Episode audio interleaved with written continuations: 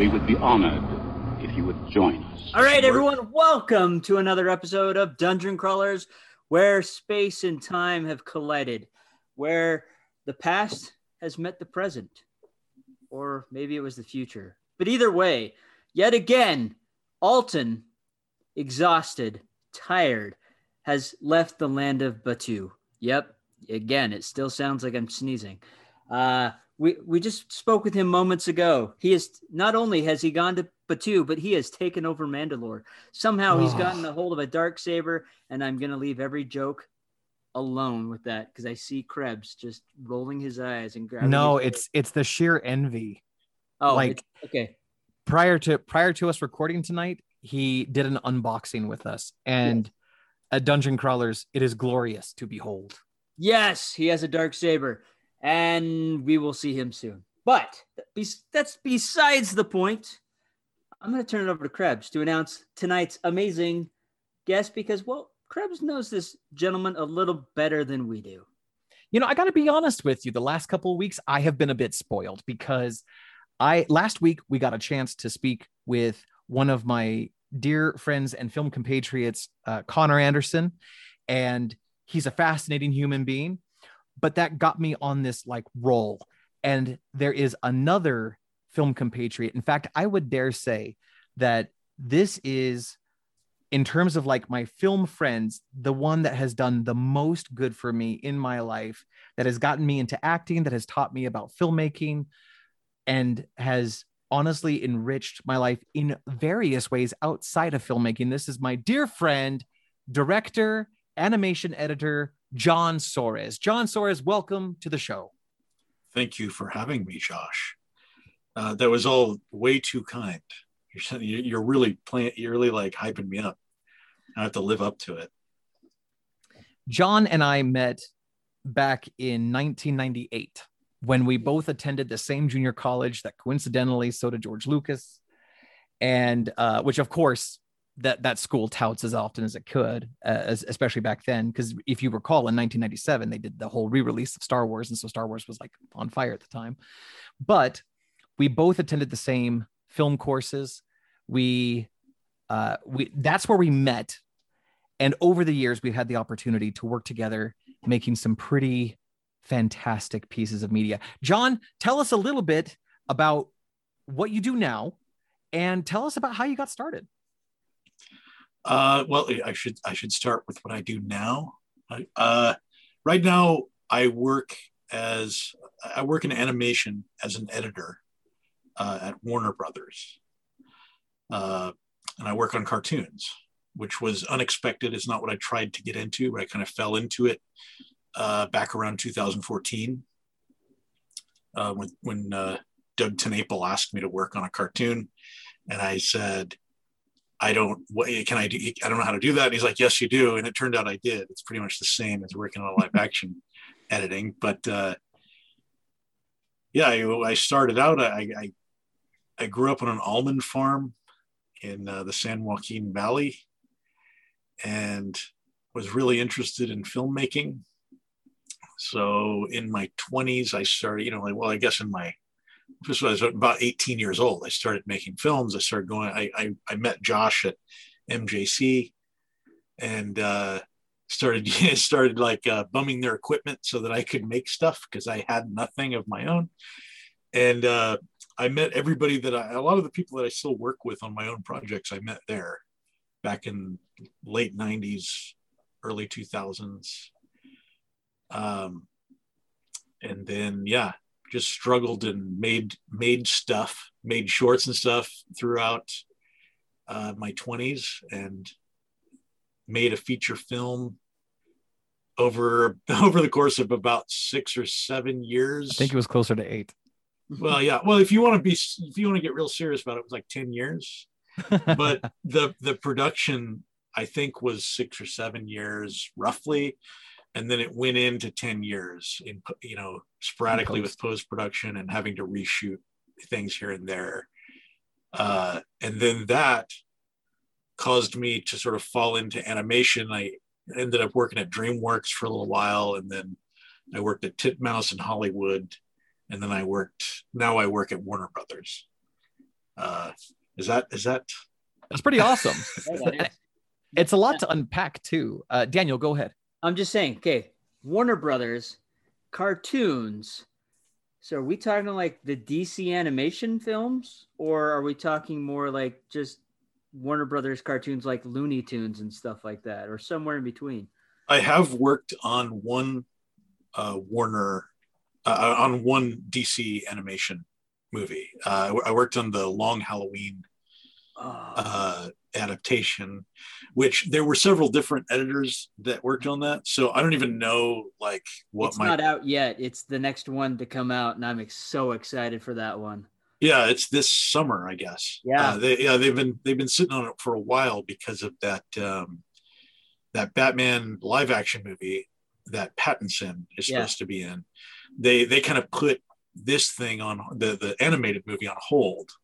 Uh, while they were working on that, I don't know how much that I'm supposed to say, but Uh, it's uh it's yeah it's uh i worked on it like a long time ago like in Yeah. 2019 or something like that and i you know it was there were already two other editors that had worked on it uh so i'm i don't know uh what shape it's in now but we'll see it's yeah. I mean, I just uh, watched the the new Justice League movie. They released the World War II one, the Flash alternate history one, and on that is like you know it- they had the little what's up next, and there's they were showing clips and the storyboarding for that, and that's the next one to come out, and I'm like, I'm so excited.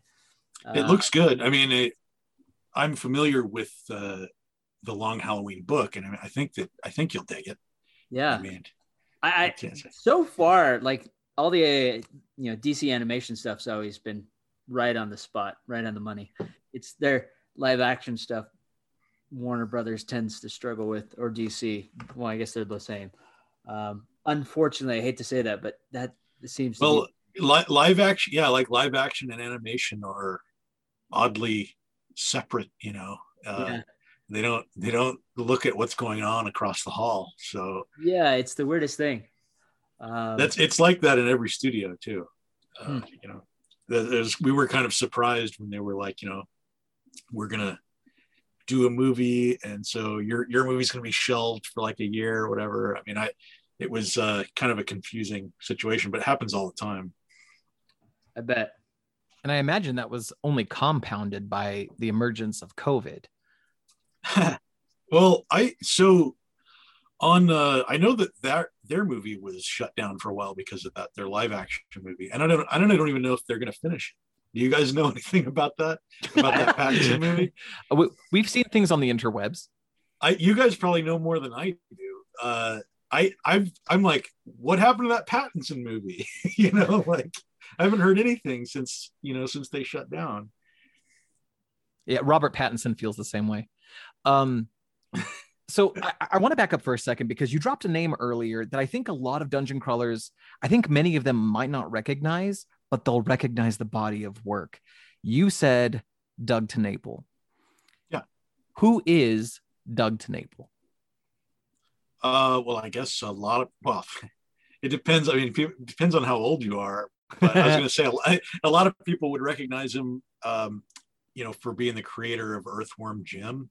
But that was a long time ago. So, uh, but um, Doug and I, gosh, how long ago was that? It was it's like 20 years ago. yeah, it was a long time ago. I think it was I think it was around 2001, 2002. Yeah, yeah, and I think that we finally shot the thing in like 2003. I think. Now the thing, what's the thing? so like Doug, Doug and I, like 20 years ago, back back in 2003, we made this thing. It was it was three uh, short episodic, you know, action films, like action comedy short films called Sock Baby. And it was really early. It was like the, you know, the early stages of video on the internet. So it, it became, it was like one of the first web series that ever existed, is, I, I believe. Uh, because I know at the time he was saying, yeah, we're going to put it on the internet. And I was like, why would you put a movie on the internet? You know, I was like, what, what is that? What, why would we do that? Um, but yeah, it, then the thing became kind of a, you know, it cost nothing to make. I think each episode, there's three of them. each episode costs like 200 bucks to make or something like that and they became kind of cult hits uh, around the world uh, they, they were pretty well known and you know then ever since then it's like we we've had brushes with making those things as feature films. Like we had different studios interested in them and stuff like that. And it never happened but uh doug got you know hired as a showrunner on this dream a dreamworks adaptation of veggie tales um and that's how i ended up on doing animation. He just called me and was like would you edit animation which i'd never again i'd never the same it was the same conversation. It was like why would you put why would you put a movie on the internet you know? But I, I, then i was like what? I've never edited animation before but it turned out to be pretty simple compared to what i did already so. Nice.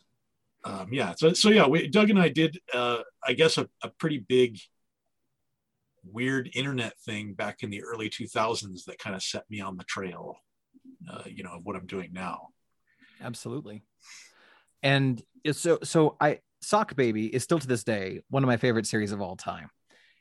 If you have not seen it dungeon crawlers and chances are you haven't i would definitely go out and check it. I, is it still available online somewhere? Is it still on yeah YouTube? it's it's out there. Yeah. I think west havenbrook has a youtube channel and i think it's on there. And it might be something on you know like on something doug runs. I'm not sure but it's out there for sure and what is west haven brook uh, West Havenbrook was a film company. Well, it still is a film company, actually, that Justin Spurlock and Ben Beams and I started back when we were in college with you, you know, back That's when true. I was briefly in college before I got kicked out. that's a Uh, story i want to visit too But uh, yeah, as, you know, we were all we were all there together. You were there too, and we started that company, and and we still we still own it. We still run it. That's a Danger Element was made under that banner, and uh, yeah, the the most recent project I'm trying to develop is still under that banner. Awesome. So you had the Sock Baby series, and it was three episodes back to back. Some time went on, and then a fourth episode appeared, and it was in terms of like visual quality, in terms of editing and gear and all that stuff. It was of a higher standard, and it also had a couple of famous faces in there. Uh, who were some of the celebrities that ended up in Sock Baby Four? Well, I know that um, Doug Jones was in the movie. Remember that because I met him uh, at a Comic Con. it was at the it was at the panel for Pan's Labyrinth uh, where I met him, and he was like super enthusiastic. We we gave him some stuff, and he was unusually enthusiastic, and he was like, "I want to work with you."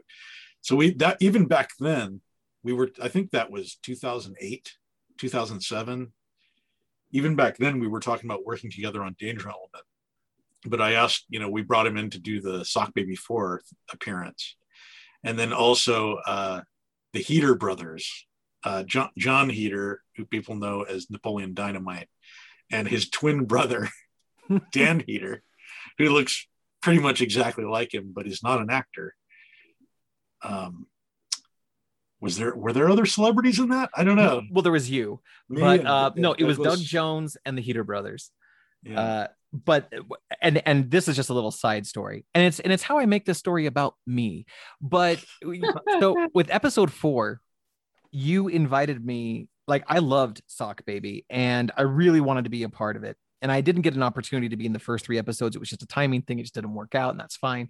The fourth episode comes around and you contact me and you're like krebs we've got this spot in, in sock baby 4 and we want you to be in it. And i really wanted to be in it. Coincidentally there was a major family event that was occurring in another state in the country. And so and it was on that exact same weekend. So i had to say i had to decline. So i missed my opportunity at that time to meet doug jones. And uh, i missed my opportunity to meet either of the heder brothers. But that's okay because time would roll on. And then john soares once again would hop back on the directorial horse and he would bring back he would breathe life back into a project that started as a series of, sh- of films back when we were in school. Actually even after school we uh, after film school and i don't want to make it sound like we were you know it was after high school and it was like in the afternoon but you know after school special. But uh there was there was this period of time i i, I want to give like the context of history. When you and i were at film school together you started the adventure of this character. Uh can you tell us a little bit about this character that you created in school? Yeah so i i was yeah i guess that was pretty early when that started. I i decided that uh martial art action was kind of something that i could do. Because my, my big thing was i wanted to do big spectacle action movies. Uh that was kind of what i was into. I was bored by everything else. Uh but it was hard to figure out how to do that on a budget of nothing. Uh, so I, I ended up in the late 90s, uh, Hong Kong style martial arts were really coming in to North America in a way that they hadn't in the past. Uh, they're becoming kind of mainstream.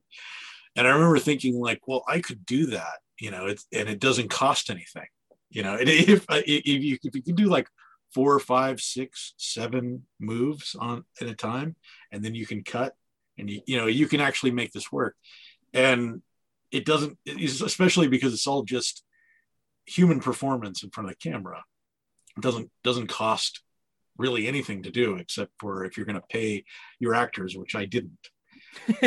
Uh, but so yeah it came from that. I decided that i was going to create this character that was going to be this catch-all. I was going to do these experimental action shorts and i created this character and his name was jitney. And it was yeah it was a catch-all action character and it started as sort of a silent action character uh, it's kind of like a buster keaton charlie chaplin silent comedy action character. And then over the past 20 years it's evolved into something more serious. It has, he's got a backstory. It's it's going it's going full tolkien you know what i mean? It's it's getting out of hand. Uh, but yeah it's it's it's become something that i've developed over the past 20 years. That name, Jitney, in fact, actually, he's often referred to as well, he's often referred to character to character as Jitney, but like the title of the films, the series that you made yeah. is called Battle Jitney. Yeah, which is it's a reference to uh, the film Mystery Men. Yes, it is. Which is an old, which is an old enough film at this point that I can admit that, and it sounds cool. uh, because at the time it was like a brand new movie right? It was like yeah. the movie came out and I was like, that sounds cool. I'm taking that name. But like uh it's a reference to a vehicle, the the the Herkimer battle jitney that's junked out in the junkyard that they they refurbish. Yeah. And then in the in the newer stuff, he's called Jitney because I just figured, well, it sounds a little bit more serious, I guess. But yeah, it was uh, it was just a weird.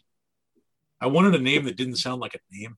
You know what I mean? Like, nice yeah it absolutely stands out right like it, it makes the character unique in, in in one of several ways and so then you started doing the jitney series and, and that began in college. And then like as you were making movies you you actually so for historical reference i personally ended up leaving school before finishing any degree before finishing any certificates because i ended up getting a job in the tech industry and i and i jumped ship and i went and i bailed. But John and our compatriots, Justin and Ben, they stayed and they kept working and they were actually doing some very creative, incredible, impressive things for being junior college students. And they stuck around in this program for quite a while until it kind of took a turn. So, so what happened while you were in film school? Well, Ben uh, actually went. He, he he started at uh, San Francisco. He was studying film in San Francisco, and then he came to MJC, and then he then he went back. So he went back before Justin and I derailed the whole thing. He he still has his dignity about this, but uh, uh, Justin and I, I mean, I was always pretty open. I mean, like uh, you know, our our teacher Carol Mingus would give us assignments, and I perpetually would blow these these these assignments off. I would just I would just not do them. Like she'd be like, "Here's the assignment. It's an exercise. You need to like make a scene that's like this." And I just wouldn't. I would make like I would make like a 10 minute film with a, you know, and it would just not do anything she said. And she but the thing is she would end up liking it. yeah So so she kept passing me, right? I kept I kept getting through semester after semester not doing what she was asking me to do. and she was like, "Yeah, okay, this is great." And then we get, you know, Justin and I we're working, you know, and you're there too. So we're we were all working together.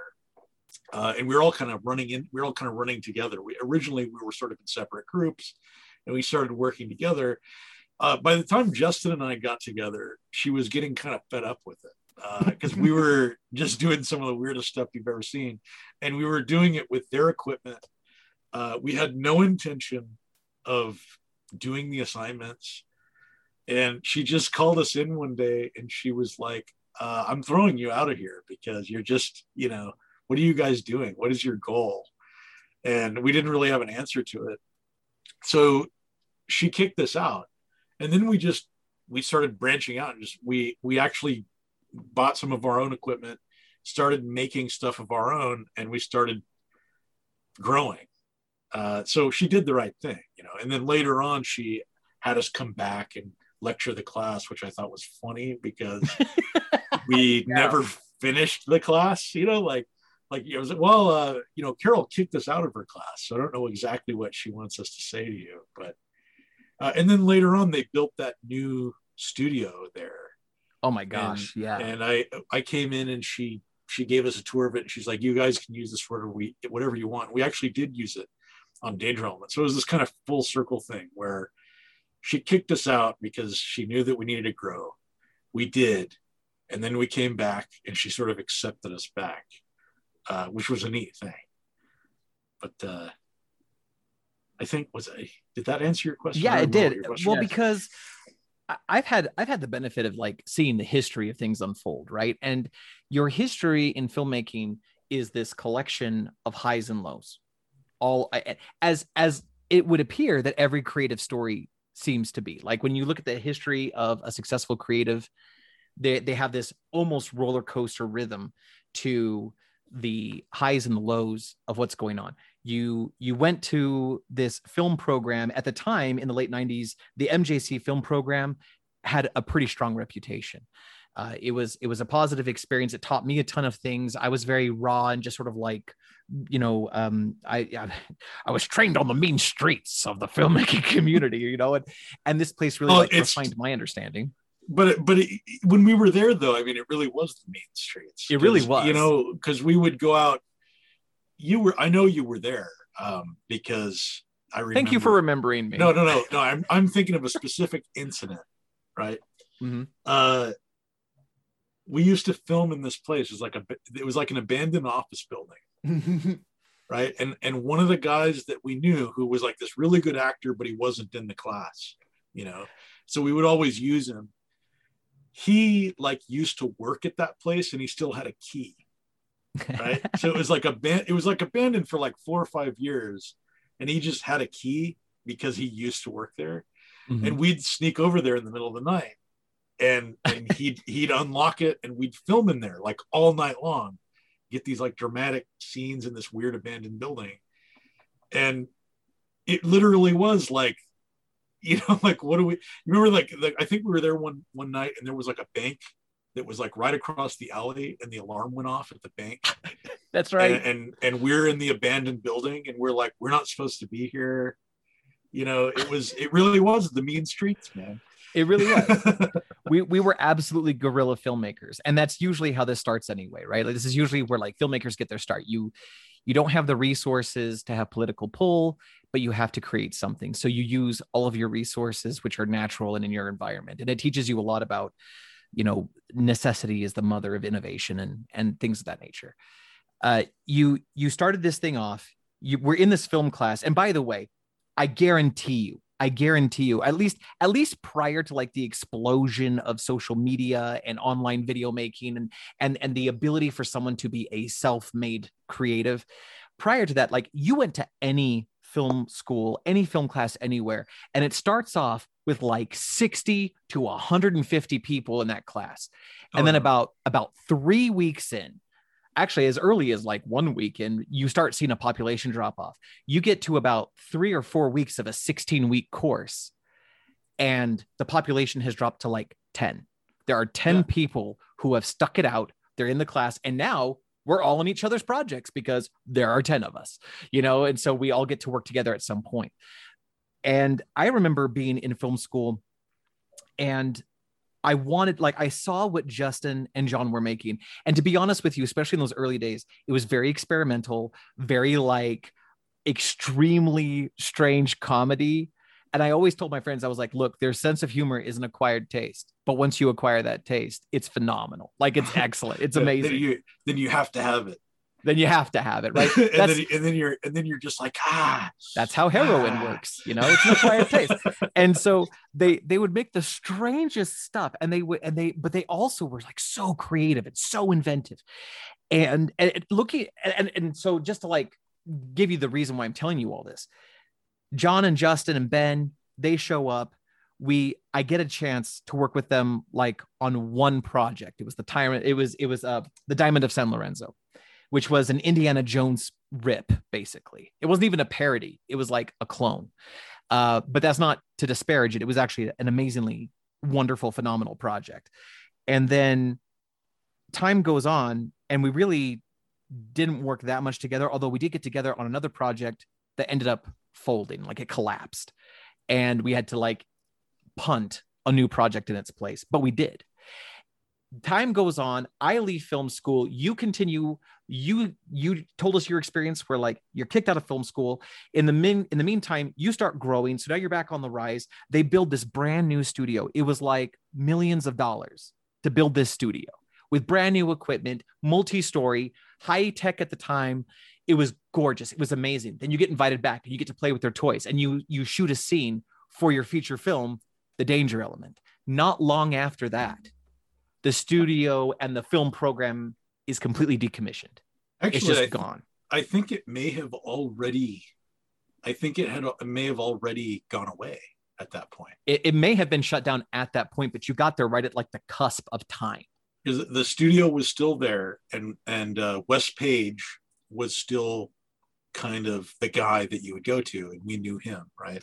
Yes yes And- we did these are all names that people at home do not know or care of course about yeah. but you and i know who Yeah. these people are. to me he's a legend. Uh, but but he let it he got us in there and we got to we got to actually use the whole facility when it was pretty much shut you know shut down closed for business which was cool. And there was but- still at that time as i understand it there was still really expensive fine equipment in there. Yeah, it was like the day that it closed. I mean they just closed the door they just locked the doors. Uh, all that stuff was still in there. Yeah it was it was sad. Uh, although i have heard i have heard that film classes are going to come back in some or may have already come back in some capacity. Um, which has only taken like two decades to make happen but yes. Yeah. It, it- when we when we did our screening for danger element uh, a few years ago we did a free screening of danger element there and they announced it. So I, I thought that was cool. I don't know. I haven't seen what they're doing but So let's talk about Danger Element for a second then, because time goes on and you decide that it's time to make a feature film. And it starts off, actually, it starts off not as a feature film. What did, tell us about this, the Danger Element. How did it begin? Why was it important to you? Tell us about Danger Element. so yeah through the through the throughout the first decade of the 2000s um, what i was in my 20s i guess um, i was still making a lot of experimental shorts um, some of them were too long i think i made like a 45 minute experimental short you know it was all over the place i was doing all kinds of weird stuff and i had a friend who you know he was more he was more in like the into real estate and that kind of thing. So he was like a much more like stable person. And and he comes up to me and he's like, "What kind of a movie could you make for like twenty five thousand dollars?" And I, I think I remember it like clear as day. I was like, "We're out in like San Francisco and we're standing on top of uh, one of the Nike missile silos, you know, just like on the coast." And and he asks me this question, and I'm like, "I can make the greatest action movie you've ever seen." Like that was like my reaction. and and he's like, "Okay, well, write it."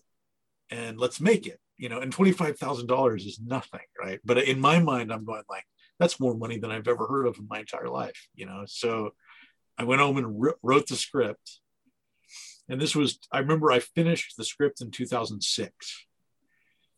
Um, and we actually filmed like two scenes and then something happened where the funding completely fell through so the whole thing got shut down so then i spent like a year pitching it to like local people local rich people and you know and they were i got some good advice but it just wasn't working and then i was at comic-con in san diego and this had to have been 2007 2008 uh, and I sat at a panel that was about Kickstarter, or at least one of the people on the panel was talking about Kickstarter. It was like very first time anybody had ever heard of Kickstarter. Uh, and I thought, oh, this is interesting, like crowdfunding, right? So I went home. Kickstarter, it turns out, was still in beta, so I couldn't really use it. I think actually I did try. I tried to set up a beta Kickstarter, mm-hmm. so it was like still in beta, uh, it failed, right? Like my my Kickstarter fundraiser failed because nobody knew how to do a Kickstarter funder fundraiser. It was like the first, you know, it was like the I was like one of the first 28 people to do one, and nobody knew how to do it correctly. So it failed. But then I found another type of like crowdfunding website where you could just you, could use like PayPal transactions. So I set it up and I said, okay, I'm going to make this film as like episodic, right? I'm gonna I'm gonna I'm gonna reformat the script so that it can be done in like five minute sections. Um, and I was kind of going off of the success of Sock Baby, you know, sort of the the popularity. I can't say success because we didn't make money off of Sock Baby, but it was popular around the, the world, the entire world. So I was kind of going off of that. I was like, surely this will work, you know. uh, and it didn't but the the fundraiser kind of stayed open perpetually it's like people were still trying to learn how to do it so i had this fundraiser open for years and what would happen is it would raise like a thousand bucks every few months or something and you and then you could make the next part of the movie for like a thousand bucks and that's what i did is i made the movie in chunks over like the next six or seven years uh, with the, using this fundraiser money. And then at some point we ended up, I don't remember, like, remember at some point when we were at our craziest, Justin took out a loan. Justin Spurlock took out a mm-hmm. loan or something. And it was like, I think in, in total, the movie ended up costing $30,000 to make. And it had probably a million dollars worth of talent in it. You know, if you counted people like Ted Smith and Doug Jones and people that we picked up along the way, you know. So that's how that happened. I made my first feature film, just it's all experimental. It was like the early days of Kickstarter, early days of pretty much everything, you know yeah for for reference for those I, I suspect that most of the our listeners know who doug jones is now at the time doug jones had been in a million things and nobody knew doug jones was always under tons of makeup yeah he's a yeah. creature actor and he's he is the modern day lon chaney the man of a thousand faces right like he uh he was the faun and the pale man in Pan's Labyrinth. He was the Silver Surfer in Fantastic Four: Rise of the Silver Surfer. He he, and and more and most recently and i think what what has really brought him to the forefront in people's minds is that he was the creature in um, the shape of water and so like doug and doug has been working in the film industry for decades similarly ted smith is a practical effects and uh, prop crafter you know, he makes props for movies and such. He made the tracker jacker nest, nests for Hunger Games, and he made the Gatling gun, the Klingon Gatling gun, for Star Trek Into Darkness. He he and he's made uh, about him, and I'm not exaggerating. He's made hundreds of thousands of props over time that have been in other shows and other movies and I remember talking to him one time when I got to meet him and I got to talk to him about, you know, because we were working on the danger element together and I was asking him questions. John will tell you if we ever go out to dinner, it's really just a talk show. uh, that we don't record. Yeah, I was always like, well, we need cameras because this is good, you know. It was it was great, just like organic conversation. But I would ask questions, and I asked Ted, and he said that the, what would happen is that the prop house that he worked at, it doesn't matter which prop house it was, whichever house he was working at, they would receive orders, and the orders would have numbers like IDs, and they would have descriptions and specifications, and they're like, build this. And so then he would build that thing, and then they would ship it, and maybe they would never see it again. But he Yeah. would be watching a show on on on the CW, or he'd be watching a show on what was then UPN, or you know whatever, or he's watching a movie, and then here comes this prop that's on screen for like three seconds tops, and he's like, "Oh yeah, I made that." Yeah. You know, it happened all the time. If you want to Yeah. check out Ted Smith's stuff, he's on Instagram now, and he he does like tutorial videos, but he makes amazing props, especially for cosplayers now. But he makes incredible things. Yeah, it's Evil Ted channel, um, and he's way more famous than I am. This point, infamous. yeah. He's so famous. He's infamous. Well, yeah he he kind of he kind of quit you know he kind of quit uh the prop business i mean and then he he goes way back you know like uh He was working on the on the movie The Guyver with Mark yeah, Hamill. he, he worked he worked on the Guyver he he worked on um fifth element titanic uh a- million different productions that you've heard of you know uh, but after I got to, I, I, I found him on the internet and I was like, wow, your stuff is so cool. Will you build something for my movie? You know? And he's like, he got really into it. He actually came, he drove like four hours and Yeah. appeared, he appeared in the movie. He made a whole suit with the robot suit and everything. And he appears in the movie. And uh, that's why I say, I mean, he did that for nothing. He, he, he also built uh, part of my car in miniature so that we could have the hoods blow off with the machine guns that would pop up and all that stuff. He did all that for nothing. And that's why I say there's a million dollars worth of talent in the movie. Uh, it costs 30,000 bucks to make, but if you tried to hire these people, it would be a million at least. at know? least. And and now with the value of Doug Jones and like you're saying Ted Smith and his abilities, uh, we also had Ben Page, who is a set and prop maker for Disney. That you're and he was a set and prop maker at the time. He was making Danger Element. Yeah. Well, he was another guy that was from MJC. So it was like Yes. that. You had that clout. You could be like, hey, it's for the old uh, stomping grounds. You know, I don't know why he agreed, but he did. They, all these people agreed to do it. It was just a perfect storm. You know, Ted was excited. Ted, and I mean, Ted will tell you now that he's just like, he he just liked that people were excited about making something you know and and i think that that's why he he was getting a little bit tired of, of the, the prop business is that you know big hollywood it's just like people are not excited you know? Yeah. uh which i understood. I mean i was i was stressed out but i was excited. I was like every time he would build something i would be like oh my god this is wow you know like and and it's like nobody would act that way on the set of Star Trek or on the set of you know Fifth Element or especially on Titanic you know working with Cameron who does he's done that for 150 years you know uh but yeah like oh yeah Ted is like out here in Hollywood is like the best friend I have out here you know So I have to ask, where did the car come from? oh, the car. yeah so that car is amazing.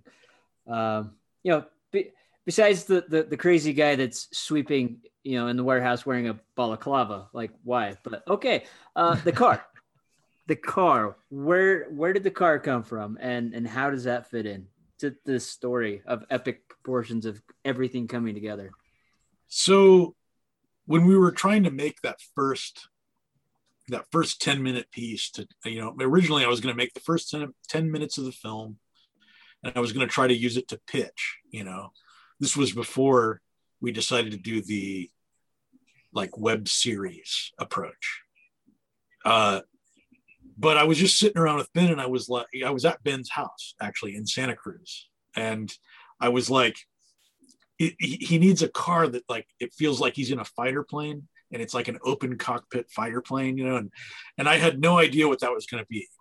And and he he was into race cars so he was bringing up different cars and and then he was like well i know somebody who's a friend of my family who owns uh, a 1935 Auburn Speedster. And when he said that, I recognized the only the only car that I recognized the name of because my grandfather owned one. Mm. Uh, right after he got out of World War II, he owned one, and it was like you know this legendary thing that I would always hear about. So I knew exactly what it was. So he asks this guy, he's like, "Can we use it?" And he's like, "Yeah, if you can." He's like, "If you can come and get it, you know, you can use it." And we went out, and it was like it had been sitting sort of under a tent for like six years, you know, untouched for like six years. So we had to like get it onto a trailer and it hadn't run in six years. And, you know, we took it home. We cleaned it up. It had, it was like rats had built a giant nest inside the engine oh. compartment and everything. Oh man. So we cleaned all that stuff out and we were just sort of getting started. We had the car. And then I went I think I went to Arizona or something to film something with like Eric Peterson or something like that. And I got a call from Ben and he was like, Hey, uh, he, he wants us to keep the car. Just, he just gave it to us. Right. So I was like, this is wonderful. Right. We still, I don't, I don't know if we even had it running at that point, but then we got it running and got it all cleaned up and it was just perfect. And we shot the movie and then I, I ended up shooting the entire rest of the movie, the whole series with it. And then Ben sold it to me. Ben, it was it was given to Ben by his family friend, and then Ben sold it to me at a very generous price. So that's the story of where it came from. You still have the car? I do. Yeah, it's in the garage. Yeah. And it's pure luck. I mean, if you think about why did I end up with this car? I mean, it's it's pure luck.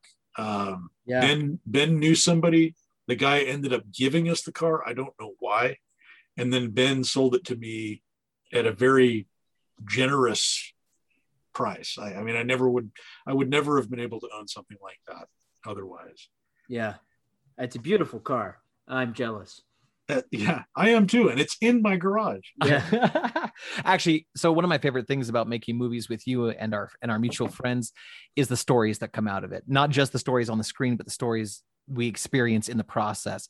And I love when I would show the danger element to a friend or to students or whatever, and they'd be like, "Of course, the car always comes up. The car always comes up," and uh, they would be uh, they would be like, "Man, that car's amazing." I was like, "Yeah, that's actually John's car. He drives that to the grocery store. Like when he runs errands, he's like, "Well, let's get in the Auburn," and then he like. Drives. I actually did at that time. Yeah, yeah, you like, did. Uh, for a, for a while in Santa Cruz, I didn't have, and in series I had no other car. Uh, yeah. Like when when we were filming Danger Element, I would rely on other people to sort of drive people to sets and stuff like that, and I would have to drive the car because that's the only car that I had. And and of course, now what's what what else is funny is that like I've you know I've known John for years now, and I've watched him go through this metamorphosis from this really quite zany, comical. Uh, I on the exterior, it would appear that he didn't take very much seriously in his youth but I don't think that's the actual truth. I I think that was sort of just like where he was comfortable as I talk about him in the third person as if he's not here. But uh, that's just where he was sort of like comfortable. But I've watched him go through this metamorphosis where he, John, you've shed the the zaniness. You still have a great sense of humor. You still are wonder, wonderful about experimentation and, ex, and exploration in your craft, which I think is wonderful and amazing. But you've shed that sort of facade almost that veneer of being the clown and now you're the creator. And i remember i remember being in san francisco and every 7 minutes someone would stop and ask us about the car. And i could see that because you know john in his head he's on a schedule we're trying to film a movie we've got to get these shots and people are showing up and just asking us questions and stuff and that stalls production and I remember watching your countenance change every time someone come came up to ask about the car. It you, you, there there came a point very quickly where like you just that was you you were done. You had you wanted nothing to do with that. People are coming up and you're like, oh my gosh, like and and so I remember actually like volunteering the information, just like stepping forward and be like, "Hey, man, how you doing?" That's 1935 Aud- Auburn Speedster. Uh, it's his own car. It is real, and uh, we are shooting a movie. Thanks for asking. And like they wouldn't even say that. I would just like jump in and just like shut it down because I was like, I got to run interference because John is making something special here. And if he keeps getting interrupted by a bunch of plebeians who are just walking by, then this is never going to go anywhere. And so, like, that I remember watching that change in your early days. I think you would have done something almost prank level to anyone who asked about it. And you, you probably would have said something to the effect of, oh, no, it's just a VW. You know, just like, It- well, you know, like yeah, like when we were doing Sock Baby, and you get everybody in these weird costumes. I was wearing like a leisure, like a leisure suit that I bought at like the, uh, you know, the, the thrift Goodwill, store. and we would just take everybody out to pizza, and there'd be people in like pancake make, you know, white pancake makeup, and you know, all kinds of weird stuff. And we just thought, who cares? It'll be funny. uh, and and and I kind of got I kind of grew out of it. I, I kind of stopped liking the the attention. Um, it's weird because I still like to make kind of strange things, but I get very nervous about the attention that it draws in public. Uh, so I like to have control of the environment that we're filming in, that sort of thing. It's not as exciting, you know. But we're old now. yeah, So it's okay. basically it. No, we're more So- mature or leveled up. We're not old. True story. So we've My only got- grandmother is 94. She's old. That is fair. Once I hit That is that, point, I, I will declare myself old. So we've only got a few more minutes. We got to wrap up the episode, but I I do have a couple more questions for you if you don't mind, John. Um, you know, in filming the danger element, uh, the danger elements of full length film, and in recent history, you made a couple of shorts to follow it up. Do you want to tell us just a just a little bit about those? yeah so um ever since i got back to la a few years ago i've been trying to develop something. And uh i mean i have i have a, a feature you know i've written a, fe- a feature length script that's kind of like a follow-up to danger element. Uh, it's a little bit more of a normal movie. I think danger element is interesting. Uh, at the time you know at the time I, I felt like it was i mean now i look back on it and i think what was I trying to do? But, you know, the tone is all the tone is weird, you know, because I was like experimenting with tone. People would tell me, you got to establish the tone of your movie. And I'd be like, you know, I'd be like, I'm going to do all the tones. You know? That's actually true. uh, but, you know, I'm, I'm trying to do something that's a little bit more accessible, but it's still just as interesting, I think. Um, and uh, yeah, I've, I've made, we made the first 10 minutes of it. You're in it, Josh, if in case you didn't Yeah. no, you're in it. And yeah, we made the first 10 minutes and I'm kind of trying to shop it. I'm, I'm writing like a fifth draft of the script right now. And uh, yeah, we're just trying to develop something to make it, you know, maybe one more film before I die. that's that's a reasonable goal. Uh, okay, and so and you mentioned earlier that there's a project that that you're working on. Is that the same project, the the one that you're shopping right now? uh, yes, probably. I think so. Probably. And I know I know that you're in these early stages. There's a lot that you can't say, which I totally understand. But if someone were interested in following your progress and wanting to stay on top of where this project is, how would they do that? How would they stay on top of the progress of this project? Maybe even offer their services in one way or another. Well, I mean, the best way to find anything that I'm doing is on my website, which is johnallensories.com. Seems That's like fair. a pretty sim- simple name. Yeah, it's easy to Uh, remember. So I, I, I update, you know, like news on what I'm doing there most of the time. Uh, I think that's probably the best way to find me. Um, but yes, right now I'm, I'm just trying to develop this this project. I'm probably going to be releasing the the proof of concept film that I made for it. It's probably going to get released to the public sometime in the next few months. Um, And so where would look you it's called- release? Where would you release that? uh, probably YouTube. Probably just going to dump it on YouTube. Dump to. you know, I'll be I'll be honest with you. I, I always wanted to just give away everything on YouTube, just like dump everything on YouTube and just let people have it for free. uh, but I'm advised not to. well, and for a time there, contractually, you couldn't do that with the danger element, which is ironic because the danger element started off as ultimately just sort of like through the natural progression of things, it started off as a YouTube series. Yeah. And Yeah. then when the series was complete, you cut it together as a feature length film. And then you were able to sell the distribution rights overseas. Yeah, and then I had to take everything off of YouTube, you know, so that yeah, so I wasn't violating the terms of that contract. But yeah, Danger Element is probably going to see a physical media release pretty soon this year, probably, uh, and then Book of Lies, which is the proof of concept I'm working on. Uh, that'll probably go up on YouTube because it's not a complete film. You know, it's like the first 10 minutes of a film. Right. So I'd rather people just got to see that. You know what I mean? Yeah, I do. and it's and despite the fact that I'm in that, it's brilliant. Like it's really good. So that's awesome. I'm I'm very proud of it. I think I think this time, I think this time we did something good, Josh. we we finally did it from 1998 to 2018. We finally did it. You know, yeah. I mean, when I look at it, you know, I think like, man, imagine if we had the whole movie. Because I mean, it does. It, it just feels so cool to me. It's, It it's does. Super. Uh. I'm I'm thrilled. It's it's it is among I I've done a handful of film projects over the years, and it is to this day both Danger Element and and Book of Lies uh, are among the projects that I am most proud uh, that I got to be a part of.